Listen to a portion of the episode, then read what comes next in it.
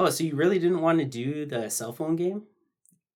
Not for something like this. You want it to be a little shorter, a little more accessible, a little easier to get in, get out with. What are you guys Ah, talking? What are you guys Nets. talking about? We're talking about creepy pastas. We're going to do one for our show here. Remember? I said uh, we should do the cell phone game, but you know, not uh, City Zero. Maybe we'll do Channel Zero later. Oh, oh, oh, yeah, right. Those things. Yeah. Okay. Wait, wait, Sure. wait, wait. Do you, do you not know what a creepypasta is? Um, I'm. I vaguely know what they are. Well, let's get into this.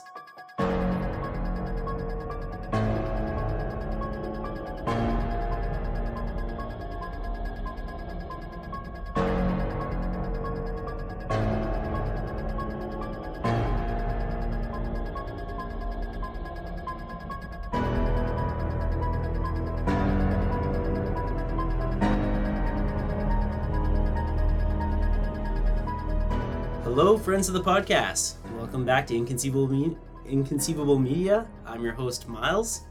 I guess I'm your guest host. My name is Jordan. And I'm Cam, and once again, I'm the victim this week.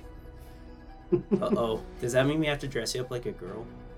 Uh, no, No? Okay. no, no. I'm thinking of like, you know, the psycho killers. You know, the victim is not always uh, identifying as female. That is true. Yeah, this he could be the stoner. He could be whatever other whatever other form of moral failings exist in the youth of today. Or Right. they can be the token person of color. Yeah. Oh, ouch. I guess I'm the one out in this one. Oh, oh well, that's too bad. In a room full of white men, I can say I'm the darkest. So, Cameron, you don't totally know what creepypastas are, do you? I have heard of them because people keep talking about them on the internet, and that's about it. That is my relationship with them. Well, so I guess we should explain a little bit about these then to make sure that everyone's on the same page then. Oh, yes, of course. So, creepypastas are essentially short, scary stories. Uh, everybody knows about Edgar Allan Poe, right? Yeah. Mhm. Some people would argue he's one of the first people to actually make creepypastas, although the term kind of is pressed more in the modern day uh, internet side of things, of course. Uh, so they believe the first person who, or the first creepypasta was actually called Ted the Caver, Ted the Caver? or Caver maybe, uh, C A V E R. I've never actually read this one myself. Uh, apparently, it came out in 2001. Whoa. So they've considered that to be one of the first creepypastas.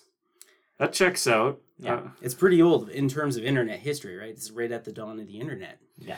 yeah, so I would say that is what I know about creepypastas is when I was hearing about creepypastas would have been like we would have been in high school, uh, university, and I would hear people go, "Oh, did you read this creepypasta?" You know, people were sending it around online, kind of like chain emails, and I would go, "Wait, what?"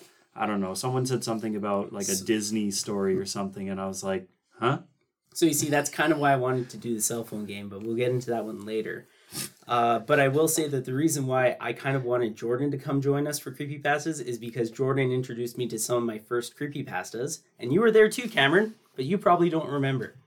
I'm going to go with yes, I don't remember this until you tell me, and then I go, oh, so that's what that was. So do you do you remember a little uh, YouTube movie called uh, Marble Hornets? Mm, that sounds familiar, yes. Yep. And how about The Rake? Uh, no, I'm, I don't know that one actually. So of course you guys can't uh, see, but Jordan's shaking his head yes because at Jordan's birthday party he Oh, actually jeez. showed us a couple of these, and I loved them from the start. I'm going to say then that I probably might not have been present for that one. You were, I remember you were there, Yeah, you were there. but uh, it was a long time ago, so I don't blame you. But Plus, I- horror doesn't affect you like most of us. I find you like horror, but it's not the same. Yeah, I yeah, that's true. That's very true. We've already gone through this with Coraline where it's like, no, that book didn't terrify me. It engaged me and I was enjoying the heck out of it. Yes, but it didn't terrify me. See, that's kind of where I walk too. I love it a lot. Mhm. I wish I could get scared because I feel like I would like that, but it just doesn't work for me. No. But Jordan, how about you? Do you get scared? Uh, I enjoy the excitement, the anticipation. Um, and especially when it comes to written horror, which is what a lot of creepypasta, written short story style, blog post style, the anticipation is what I really enjoy. What's happening here? What's going on? And especially uh, with a lot of horror, we you mentioned Edgar Allan Poe. We go back even uh, not quite as far, but we still go back this early history of horror as a written format. Things like H.P. Lovecraft, where even a lot of these things, there's no the the ending is terribly unsatisfying because it's just it's there and it's spooky and you know what? Just enjoy the ride. Mm-hmm. It's it's the it's the carnival ride of literature. Does it teach you a lesson? No. Is it fun and exciting while it lasts? Yes. When it's finished, are you kind of, why did I do that? Of course. But it's fun. That's what I enjoy about So them. something tells me that I think that depends, but then we're getting into novel type stuff because Mary Shelley's Frankenstein is horror, but it's also more of that philosophical. Now you need to think about you're a bad person type thing, and we're you know delving into the human psyche and that sort of stuff. And it's also a book. Yeah. To be fair, creepy pastas can do that, and they can do it in a shorter period of time. But I will say that the effects probably don't last as long. Yeah. So I would say that you know, uh, modern classics like uh, Shelby's Frankenstein or uh, what's the other one, um, Dracula or Yeah, Bram oh yes, Stoker's Bram Dracula. Stoker. Yep. Yep. Those are still amazing stories. Absolutely go read them and love them. There's actually one really interesting one I also wanted to talk to you about, Cameron, called uh I think it's called the Yellow the Yellow King. The King in Yellow, which King is one Yellow. of the, which is a part of Lovecraft's Cthulhu mythos. Yes, there's actually another like group of short stories done around the play. It's not the Mhm. actual play. But it was really, really cool. And I think you'd really like that too. Yeah, there's a lot of Lovecraft that I have a feeling that I actually would enjoy it, and I probably should just start reading it. I mean, there was a time where I would have been interested in reading Lovecraft just for Lovecraft, and then I got to find out about more about him as a person and like his own politics, and so then I was like, I'm gonna back away from this, and then I also got to learn later after that that Lovecraft himself had a reckoning later in his life where he kind of turned away from all of that stuff and even was kind of going, Yeah, I know, I wrote that whole treatise on, well, I can't say the title on here because it would not be appropriate. and yeah, uh, I don't believe that stuff anymore, so don't read that. So now I sit there and I go, You know what? Maybe I should just go back and read his stuff and just enjoy it for what it is. Yeah, and I have read a big selection of Lovecraft, and you can find those themes. Uh, but if you, it's also at a level where, as long as you understand that, yeah, this is product of the time, Mm-hmm. There is still the horror aspect of it for you to simply take it at face value, not look at the subtext of it, and you can still enjoy it. Or, you know what, if it bothers you, skip Read it. something else. Skip that story. he wrote a lot of stuff, and not all of it is an allegory for the beliefs of the time.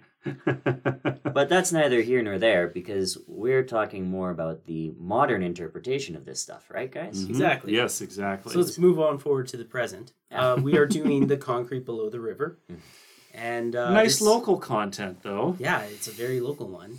So we had Jordan read it out to us. Uh, and So you've had the chance to listen to it. Mhm. I've actually listened to it before, um, quite a while ago, and I'm gonna say that I'm not a big fan of this one, you guys. But uh, if you guys want to do it, cool. I'm cool with it.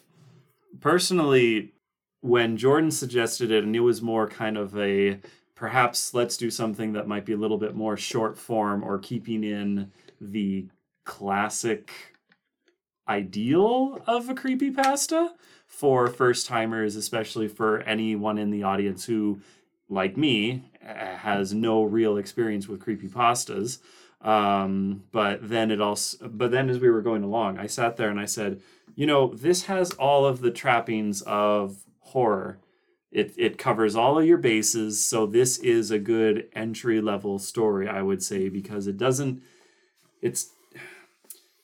I, I suppose I could just say it's cliche in that way, but that's fine if it's your first time because then you you get everything right there out in front and you have an idea of what to expect or what will get flipped on its head and that sort of thing. Yeah. That was my thoughts on it. So I did enjoy it. No, you're allowed to. Yeah, I'm and not. I'm not saying that you're a bad person if you liked it. That's Well, not what I'm, I'm- saying. I'm just saying it wasn't. Yeah, I'm just saying that it was good. And perhaps when I get into reading the cell phone game and uh Alternate. alternate, yes, then I will probably see what you meant and just be like, oh, yeah, absolutely. They do way more than what was going on here, which is fine. Well, what do you think, Jordan? well, one of the things that this also shows, this is very, like Doug said, cliche, um, in terms of going for your typical cosmic horror, strange entity kind of horror story. Mm-hmm. Um, for those of you who haven't already listened to it, we're going to avoid trying to spoil anything for you.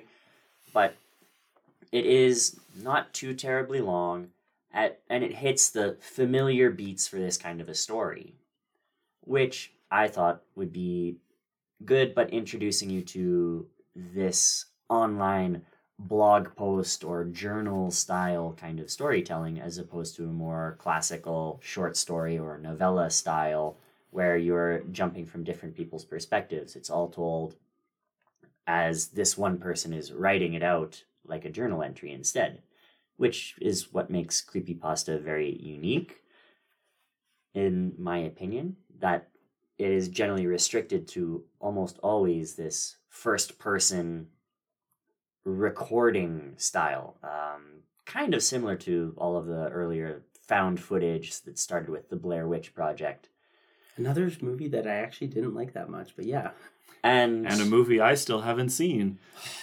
and a part of the thing with this also is that creepypasta is all just this is people writing this for the joy of it the they want to try it out so the other thing is there's the quality can be very inconsistent Oh, absolutely. Um, and some stories some styles that i like other people might not like uh, but that's always how it is with any kind of media Yeah, that's that's one of the reasons why I say that this is actually a good one to do, even though I don't like it, is because I know that other people do like it, and I'm okay with that. So So I have a few questions about. Um, I guess this has more to do with the format of creepypastas. So creepypastas then, uh, generally speaking, are anonymous. Like you don't know who the original author is.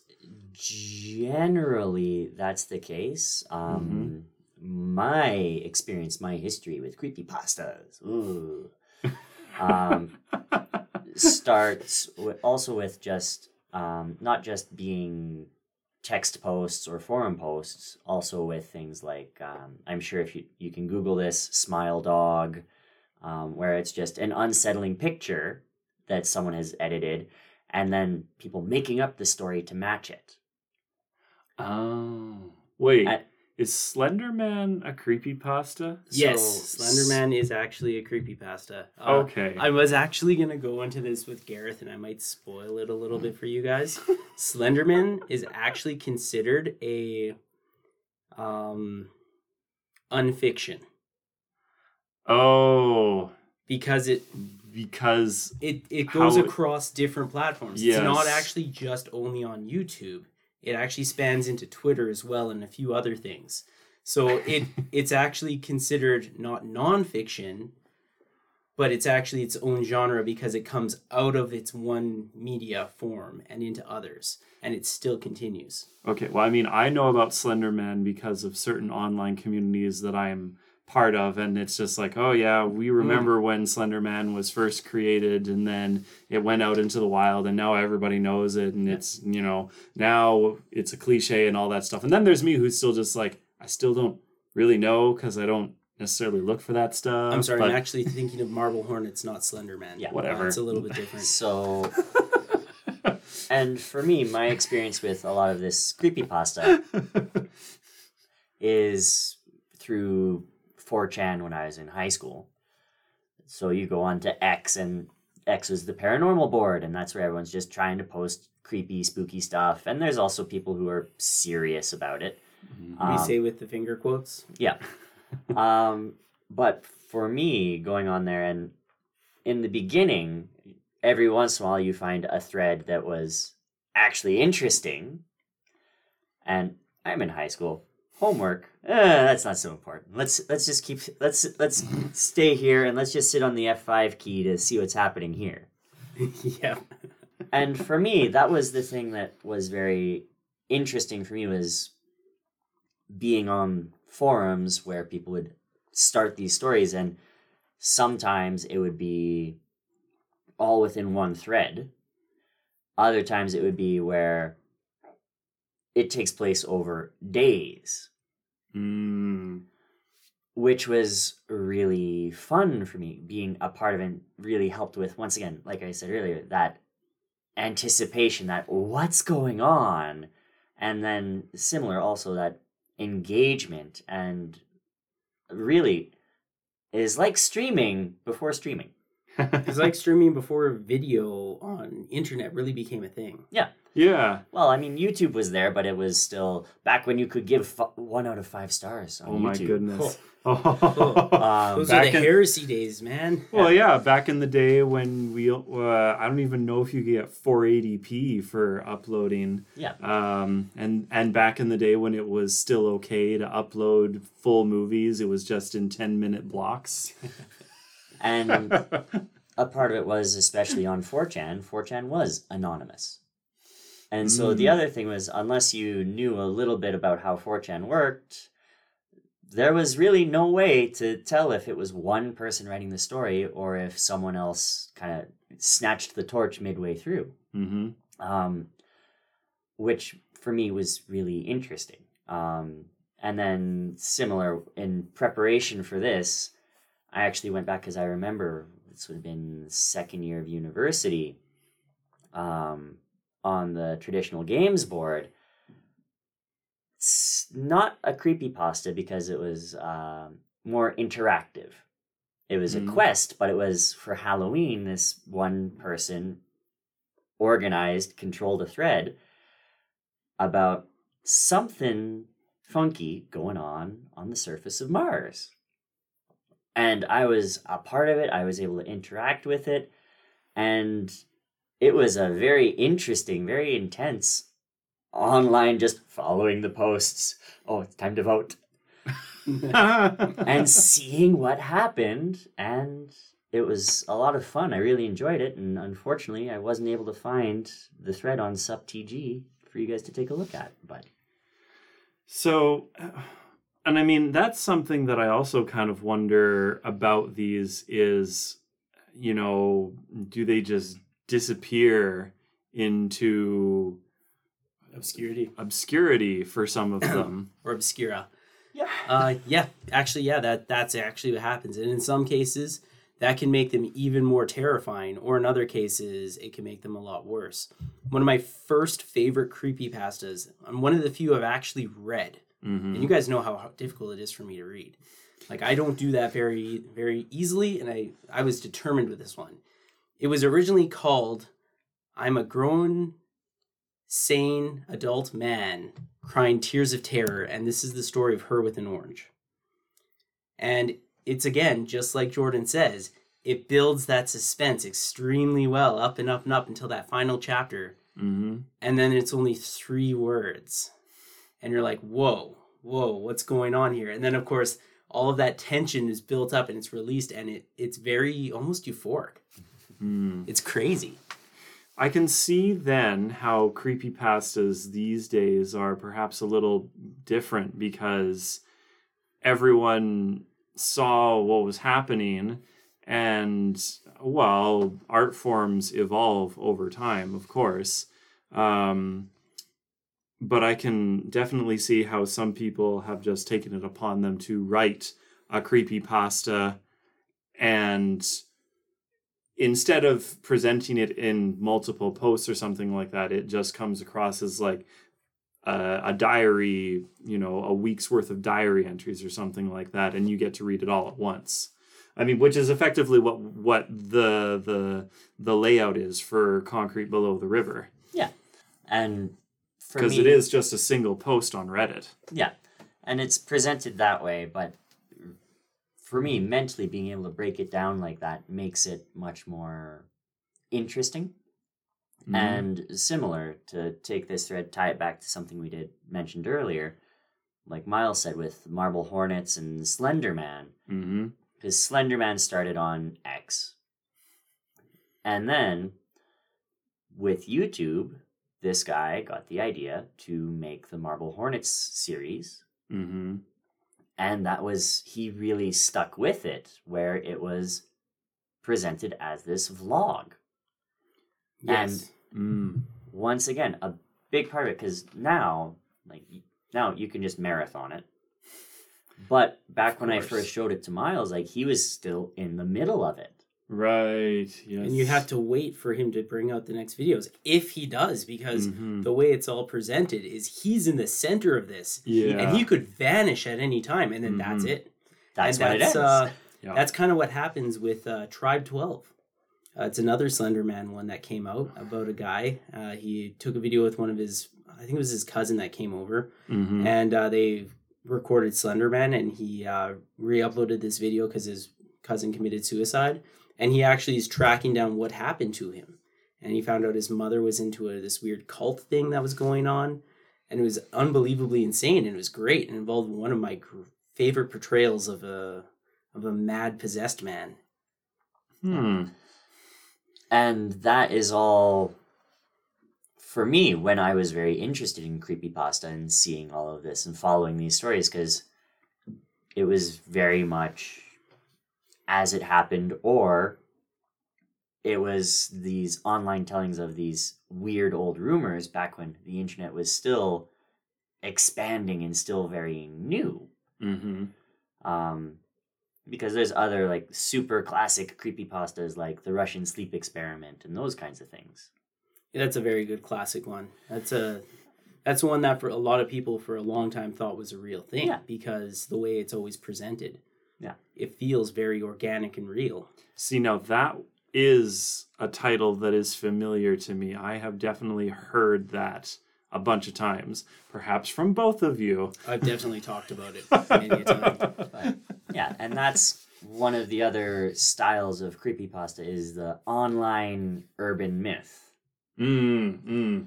So the kind of uh, what the heck show was it? Was it Are You Afraid of the Dark? Where they did it happened to a friend of a friend of mine. Yes. Are you Okay. afraid of the dark? Okay. Yeah. Yeah. So there is also another version of creepy pastas that I want to quickly touch on and then we could probably uh, carry on. But Mm-hmm. it's one that I know Cameron you are very familiar with. oh, what's that? SCPs. Oh. They are technically a Oh, creepypasta. okay.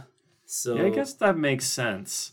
Although it is interesting because since SCPs like have cover such a wide umbrella, considering that there are now AAA title video games that are based off of SCPs. It's true, but they kind of formed into their own genre.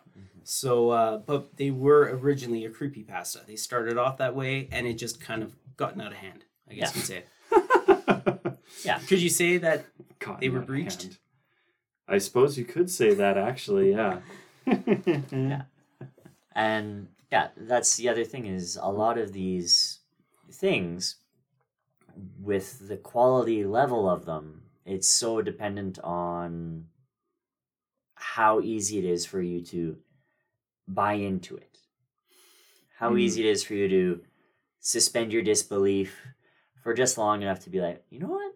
Let's get into it. Let's enjoy this feeling and or maybe enjoy might not be the best word, but let's experience this feeling. Um, And with like the SCP Foundation wiki, a lot of the earlier stuff, there was a lot of that mystery. And then over the last eight, six years, it a lot of people who were writing and contributing to that because it grew faster than it could get than people could moderate it. A lot of that mystery got stripped away. It's true. Um, and then it just turned into a, a compendium of someone wants to make something and they are going to classify it as or categorize it as this SCP. yeah. Um, the, the interesting about interesting thing about SCPs is they actually fall under a category known as fantastique. Mm-hmm. Uh, because it's not quite science fiction, it's not quite magic, it's sort of mysteria. Yeah. So uh, they follow this formula and they kind of classify it as fantastique. And a lot of people like it because it's not quite science fiction and it's not quite magic. It's somewhere in between. Mm-hmm. And it's just people trying to make it logical. Mm-hmm. They're just trying to make it logical, which is something that a lot of people like. And it can really harmonize with people, I guess you could say. Yeah. Yeah. Do you want to uh, talk a little bit more about Concrete Below the River? I mean, Yeah. we can. Uh, Let's jump on that okay. ship Y- yeah. before it sinks. Well, we'll we'll we'll quickly take a little bit of a break for people to go and you know either read it or listen to Jordan's uh, reading of it, and then we'll spoil it all for you. Skeletons and shivers down your spine. Shrieking skulls will shock your soul, seal your doom tonight. Welcome back, everybody, and uh, we're going to carry on with this uh, mysterious car sized concrete mess that delayed the LRT bridge construction. So so this that is actually on CBC.ca. so that did actually so that again was based sort of in reality. Yeah. I I'd wondered bit. about that because I know that sometimes that's part of the thing that really makes you want to believe it is that there are just enough real parts to it that you're like it could be real. Yeah. Um, and so for this creepypasta, for this story, a part of it is that it's very much based in reality. They, as a part of the LRT bridge construction, they did actually find some stuff in the way that they hadn't noticed at first, which gave this guy an idea. And a part of what I really enjoyed about it is that there's effort that goes into the storytelling to ground it a lot in reality. Mm-hmm. Which is a good basis for any creepypasta. Yeah. Um, a lot of creepypasta that you find is always written and portrayed in kind of this first person perspective. But the problem that I find with it is that it can also become very dated with the way that they do it. Um, whereas this one, it dates itself quite clearly. Because it 2018 in tells you because Yeah. it tells you the specific dates. which makes it also for me very enjoy much easier to oh, okay i know when this is happening i have an idea of things because for example with other ones like the cell phone game okay he's talking about playing on his game boy but now he's talking about using a smartphone but he's in high school now and for me i think about that stuff and it's like mm, this is someone my age but they're writing it with tools that they have now and that pulls me out of the story. yeah.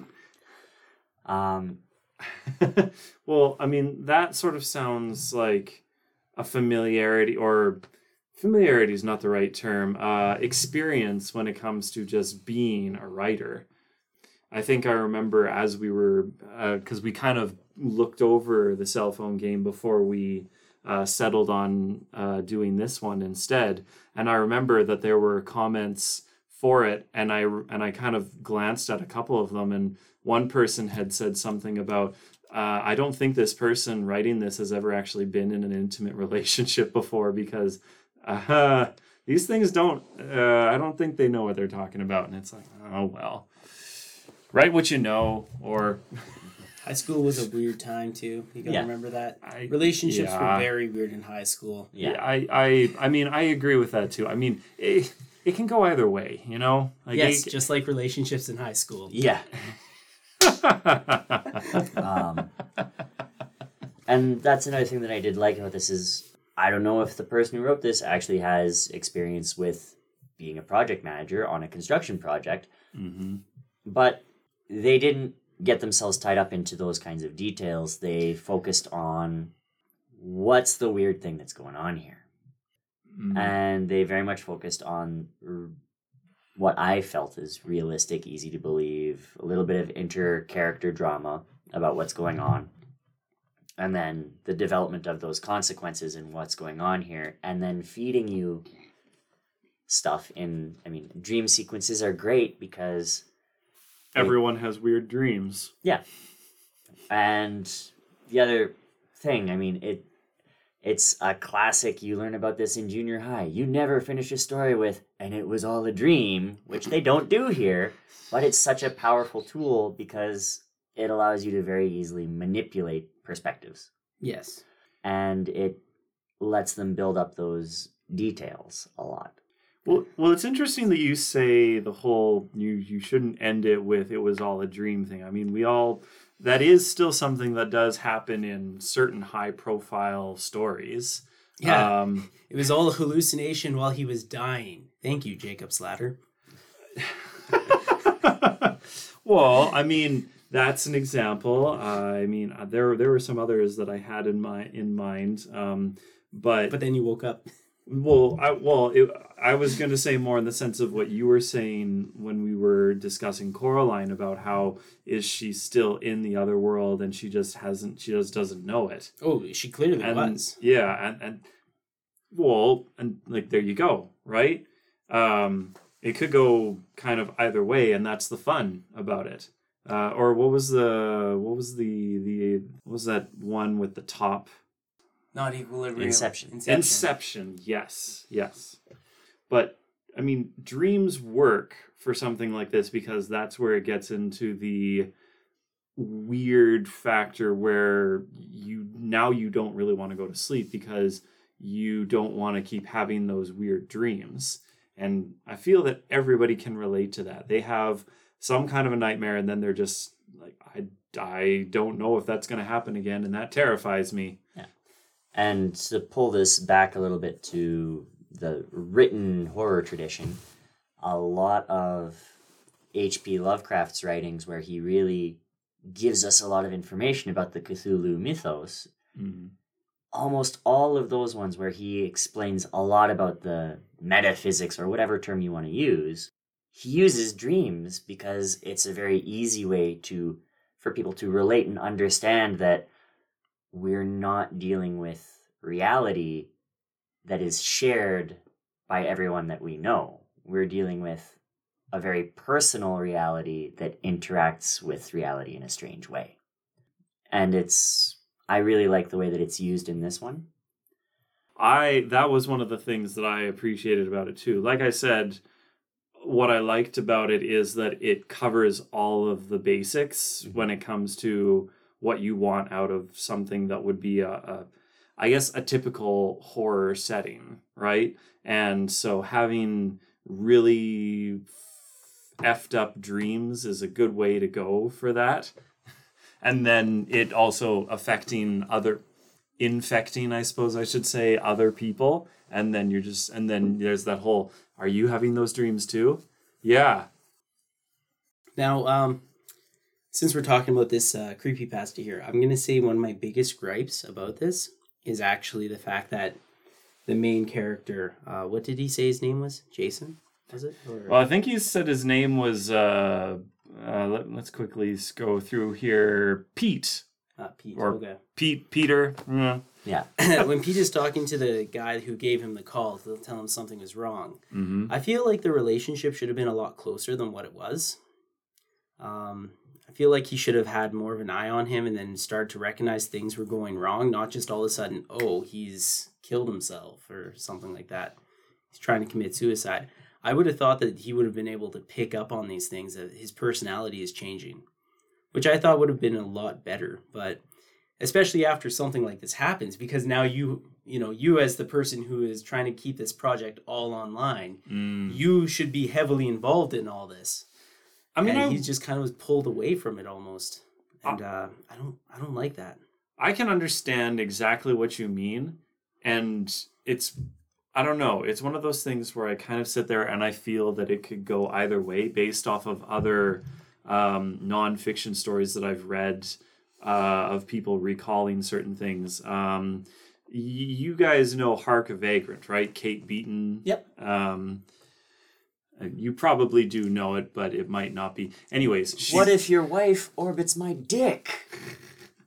One of the I, classic. Harker I know Bakers. that. Yeah, yes, yeah. I know that for sure. Well, she's also the one that gave uh, what was it? Strong female protagonists, right? Yes. Yeah, that was her. Yeah. Okay. um, um, And she's Canadian. yes, she is. And she's worked from patch. yes. So, th- th- and that's where I was going with this. So, uh, like a decade ago, she did a little blog post thing that was uh, detailing the time that she was working up in Fort Mac, uh, and that was around the time when there was all that media coverage about the 300 ducks that died in a tailings pond and then putting in all the noisemakers and everything to try to prevent that from happening again.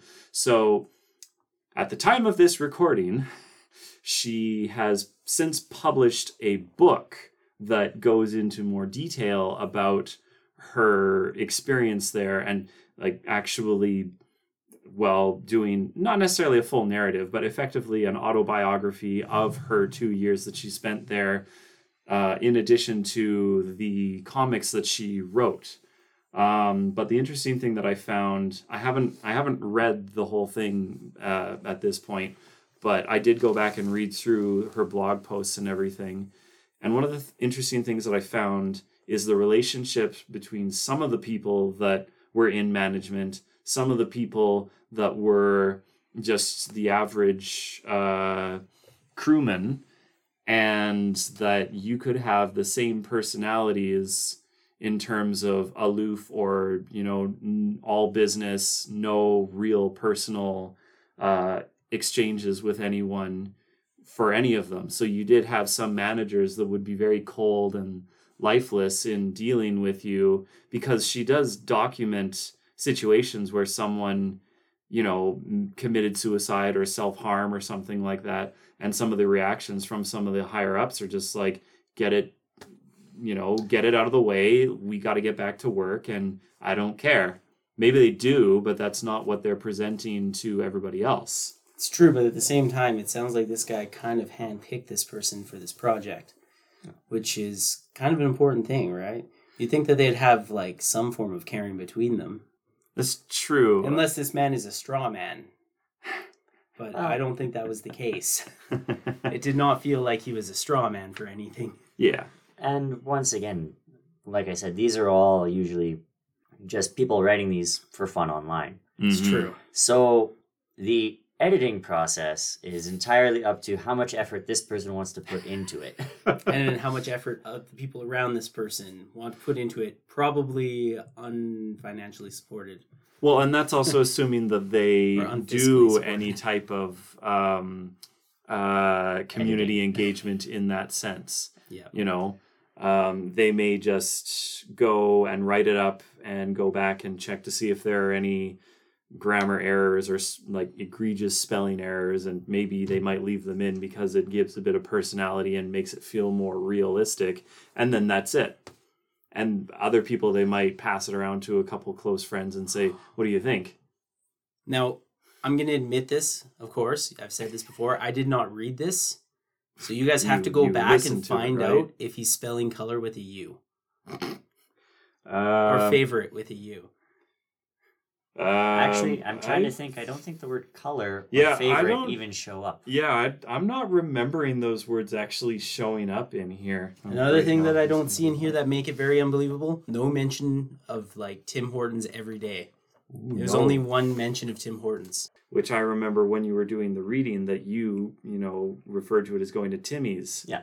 But that's neither here nor there. Are, are the spelling differences between us and our southern brothers and the uh, particular cultural hang-ups we have i mean are neither here nor there to the storytelling storytelling nature of this. That's true. I mean, I feel that it must have been at the very least someone who is from Alberta because why would you choose Edmonton and why would you choose the LRT River Valley expansion?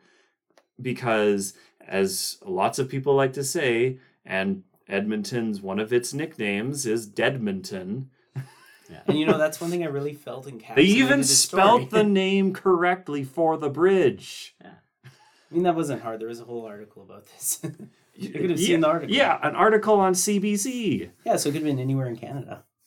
Okay, so that still means that it's Canadian then. I don't know a whole I mean, true. I've spent a fair amount of time now with Americans because of my work. They don't really know what the CBC is because That's true. Very true. they know what they they do know what BBC is. Where did Doctor Who come from? Oh, it's thanks to the BBC. Anyway, anyways, Let's carry it back on. Well, I, I kind of feel that that I, I suppose is part of the fun with a creepypasta though is to I suppose for some people is getting into it. This is in some ways one of the things I do like about horror is digging into it and kind of not unraveling the mystery, but just getting too into it and just trying to figure out the machinations for how things are happening and the what that goes into it. That's the cosmic horror of it all. Yeah. And for me, a part of like just growing up, not having the time to necessarily get into these things as much, but also a lot of the more modern stuff that I've been finding for stuff like creepypasta is that there's a lot of showing that goes on in a lot of the creepy pasta that I find, and it's just it's a whole lot less it doesn't build anticipation when you know the things that are happening. Yeah. Um, and that was one of the things that I liked about this one is that it's also not too long. A lot of the stuff that I find now gets really, really, really, really long, and it It doesn't feel as spontaneous anymore. well, and it Nice callback. the longer it the longer it is, the more momentum it has to build and keep. Whereas Ah, this one, timeline wise, it's three days. Yeah, it's just It- three days. Mhm. It goes from, all right, let's go to work, and all right, okay, we found something in the river. And to me, this is another reason why like we're kind of just jumping into his daily life. And then the next day, it goes from, okay, we found something in the river and we got some funny stuff about it. All right, well, what can we do about it today? The answer is nothing. We need to wait to hear back from stuff. All right, I'm going to go back to work and get my stuff done. Comes to the office the next day. Holy shit, he tried to kill himself. What the hell is going on? hmm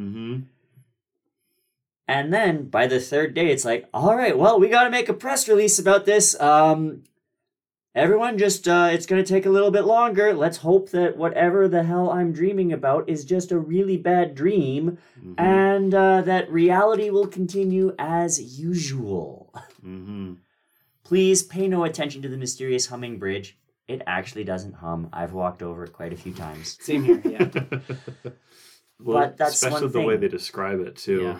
Yeah, but that's one of the things that about this one I liked is the general length and that a lot of and this is something when it comes to horror in general why I really like Japanese horror movies compared to slasher movies. Like slasher movies are good gory fun, but there's no like we know it's some something for some reason is killing these people and you know what there's the, it's not scary it's just fun Whereas Mhm. a lot of Japanese horror movies, it's like, what the fuck was that?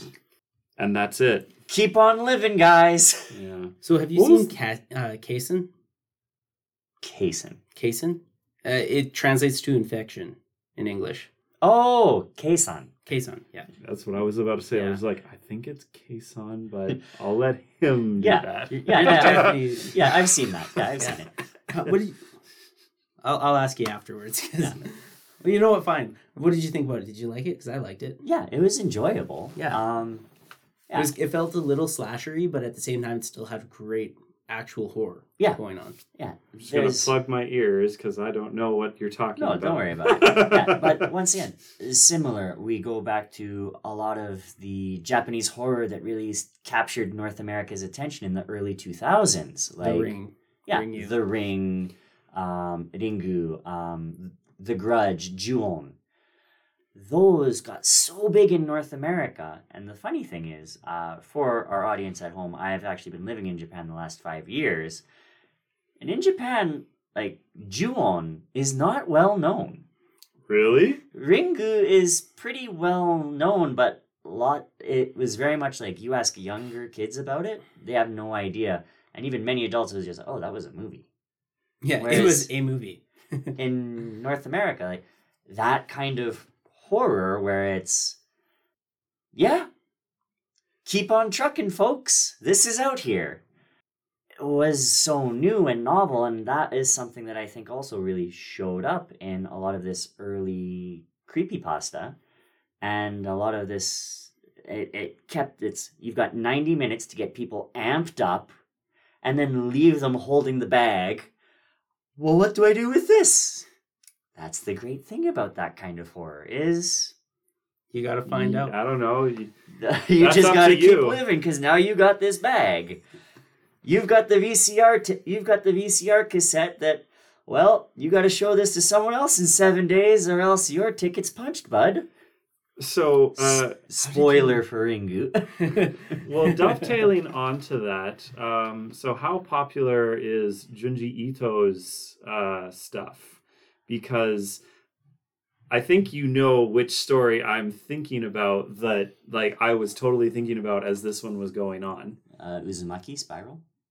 Well, is that the one where they where they all have like their own like Oh. person sized? No, that's a different one. Um, I can't remember either of the titles, the English or the Japanese one. But yeah, this is my hole. It was made for me. Yeah, yeah, that yeah. Um, because like it, it well and I, I mean the reason why it was so familiar was because of the fact that you know person's just like i don't know what the hell's going on here and then as time goes by slowly he just like gets sucked into it and next thing you know i guess spoiler for that particular ito story he winds up going into his own hole because it calls to him and Yeah. what is it like it, it's not that they necessarily die but they're just like they're now It- stuck in a wall. well, it, it's yeah, and spoilers for the end, uh, for the real, real end, where you get to the very end, is they do find that the holes come out at another fault line, but they're not people shaped at all. And after about a month, some things that were once people shaped come out of those holes. That's what it was. um, yeah. Yeah, um, yeah.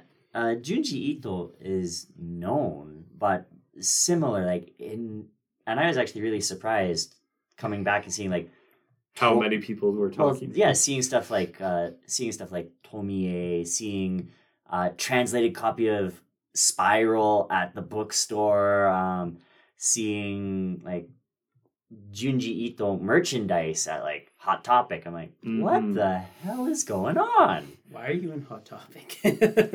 because I'm exploring the mall with my wife who's new to Canada. That's true. That makes sense.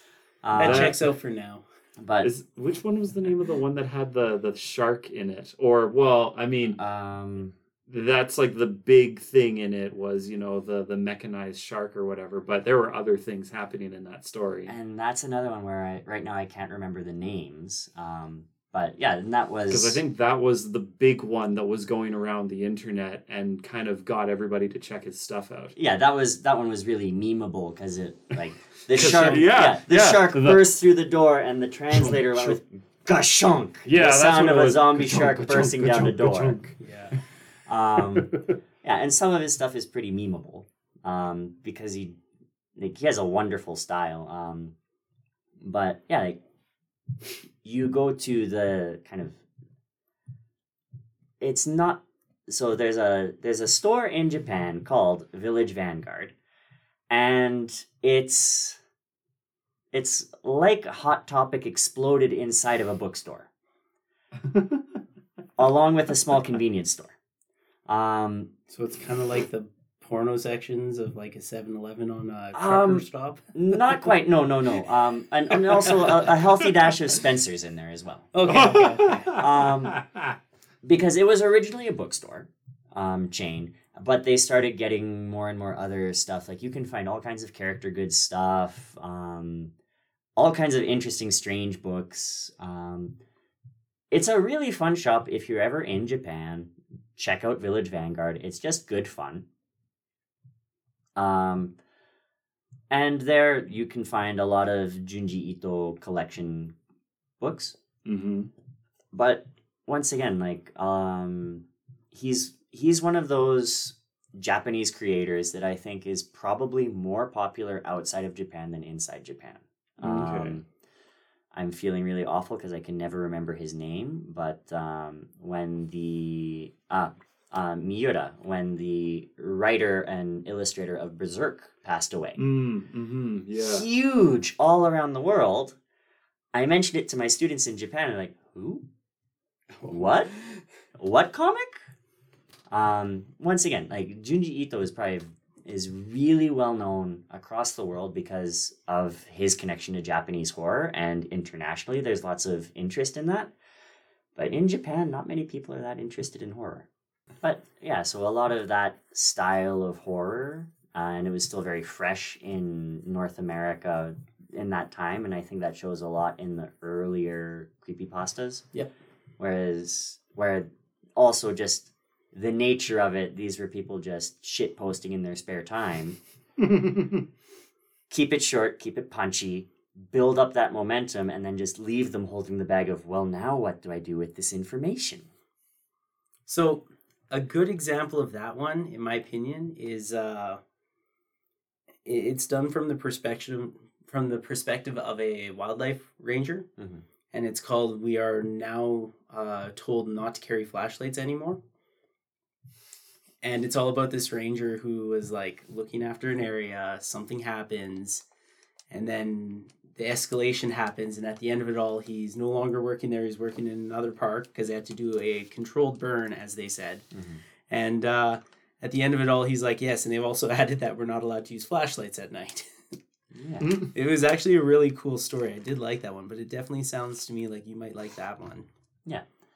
Um, yeah, and similar things like where a lot of it, because you mentioned earlier, like with what happened with Slenderman and how that one just really caught on, it resonated with a lot of people and it spread around the internet. Um, it's similar, like with The Rake.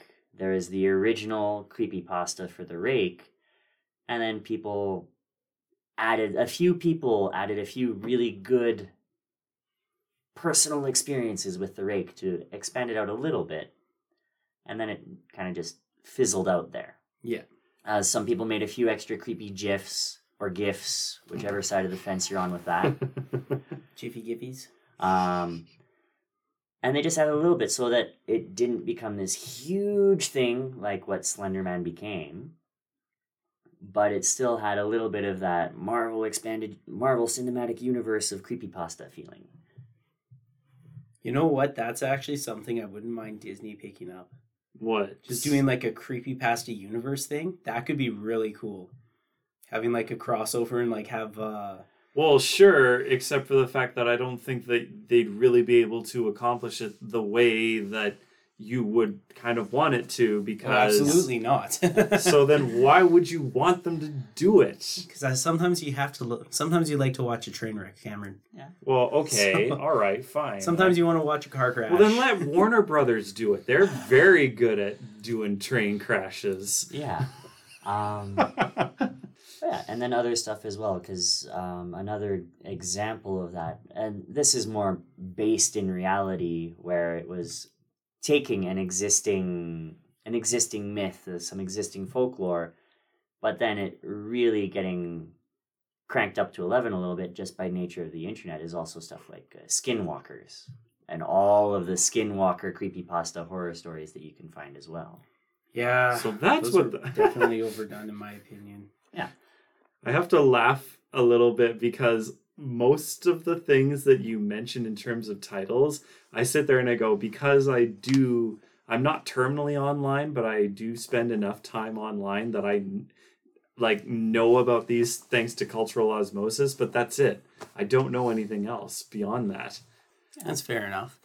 But uh, there is a lot that creepypastas have spawned. I mean, uh, Oh, who is that smiley killer with a really big smile?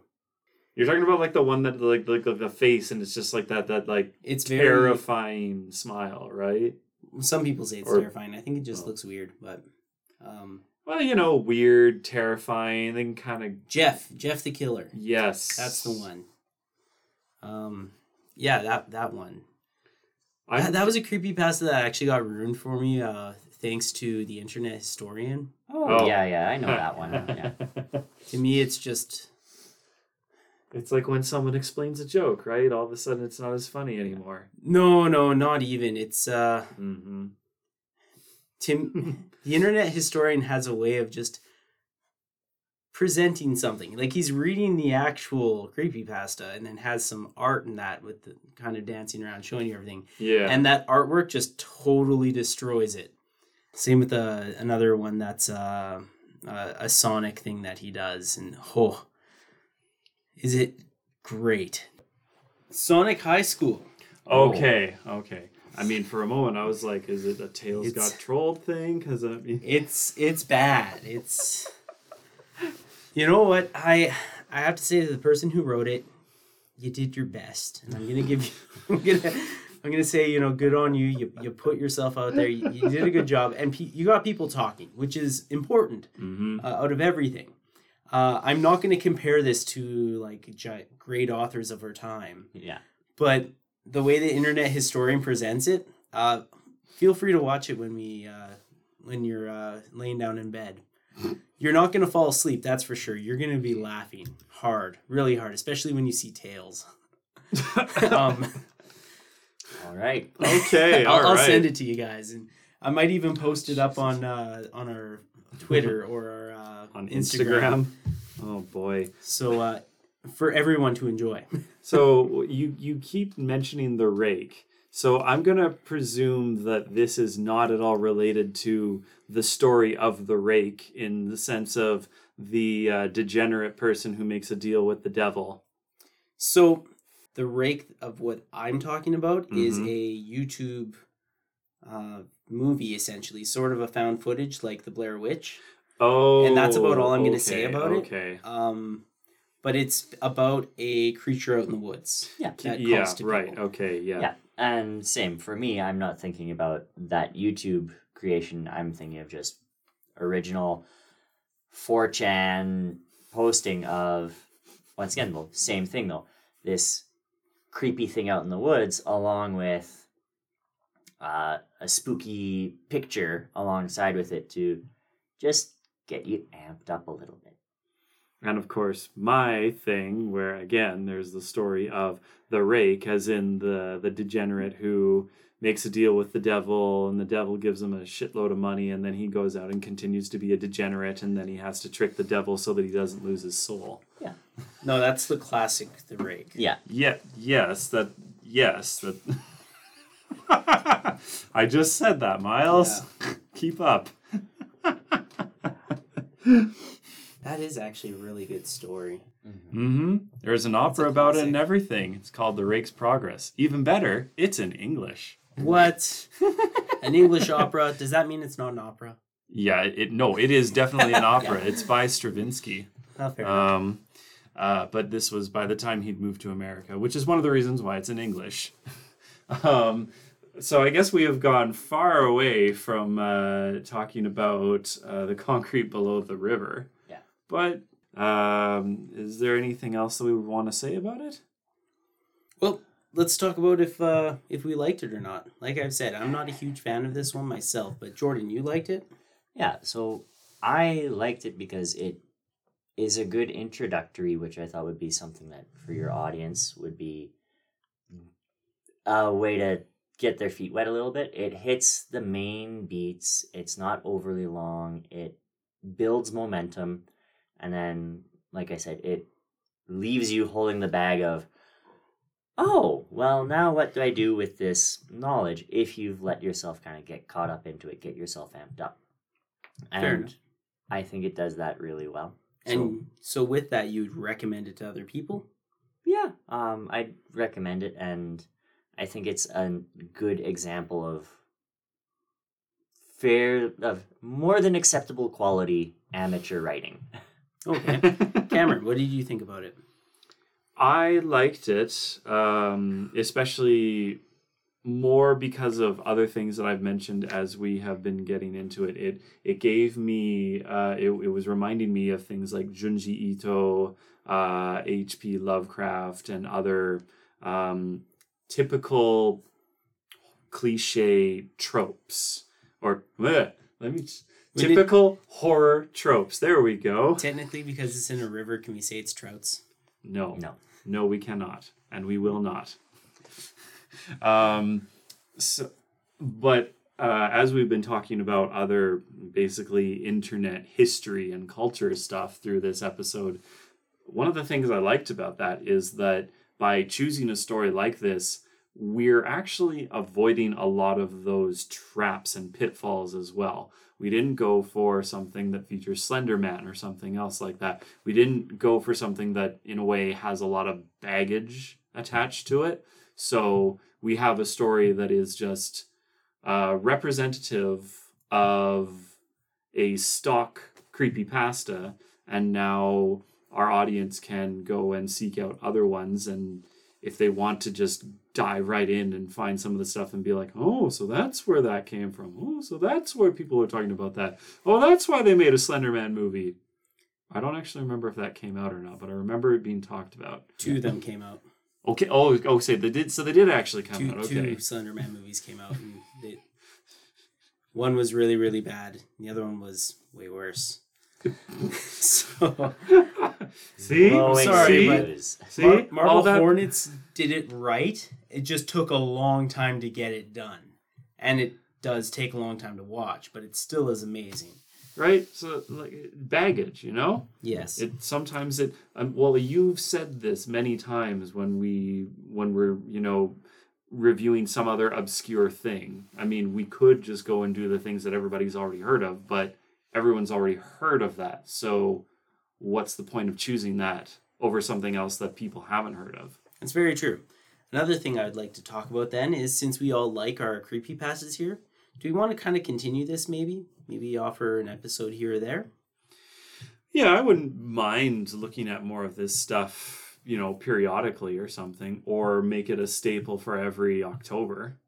Okay. Well, I do have a couple of other ones that are similar to this that I could show you guys. Maybe we'll check them out in a month or two. Or, Or- we can leave it to the viewers and let them decide if they want more of this content or not. It's That true. is true as well. In some ways, we are captive in that way. Will do. Well, uh, I guess this is about the wrap up here, unless there's any other notes you guys want to add. I no, I good. can't think of anything else right now. Okay, well, I'm your host, Myles. And I'm your guest, Jordan. And I'm Cam, and I want to say thank you very much, Jordan, for all of your contributions for this episode. Yeah, thanks for coming by and reading that story for us.